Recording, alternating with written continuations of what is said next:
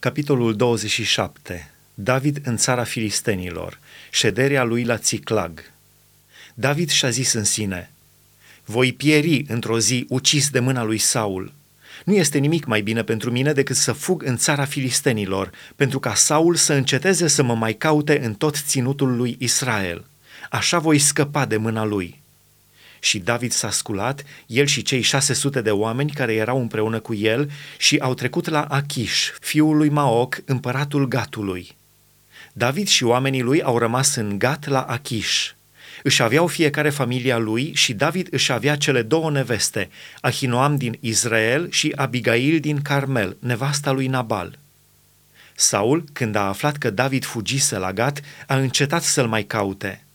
David a zis lui Achiș: dacă am căpătat trecere înaintea ta, rogu-te să mi se dea într-una din cetățile țării un loc unde să pot locui, căci pentru ce să locuiască robul tău cu tine în cetatea împărătească? Și chiar în ziua aceea Achiș i-a dat Ziclagul. De aceea Ziclagul a fost al împăraților lui Iuda până în ziua de azi. Timpul cât a locuit David în țara filistenilor a fost de 1 an și 4 luni.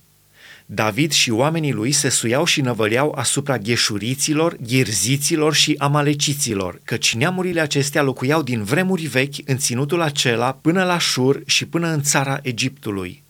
David pustia ținutul acesta, nu lăsa cu viață nici bărbat, nici femeie, le lua oile, boii, măgarii, cămilele, hainele și apoi se întorcea și se ducea la Achiș. Achiș zicea: unde ați năvălit azi? Și David răspundea: spre miază zi de Iuda, spre miază zi de ierahmeeliți și spre miază zi de cheniți.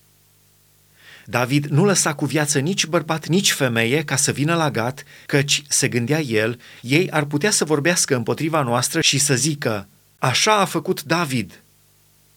Și acesta a fost felul lui de purtare în tot timpul cât a locuit în țara filistenilor.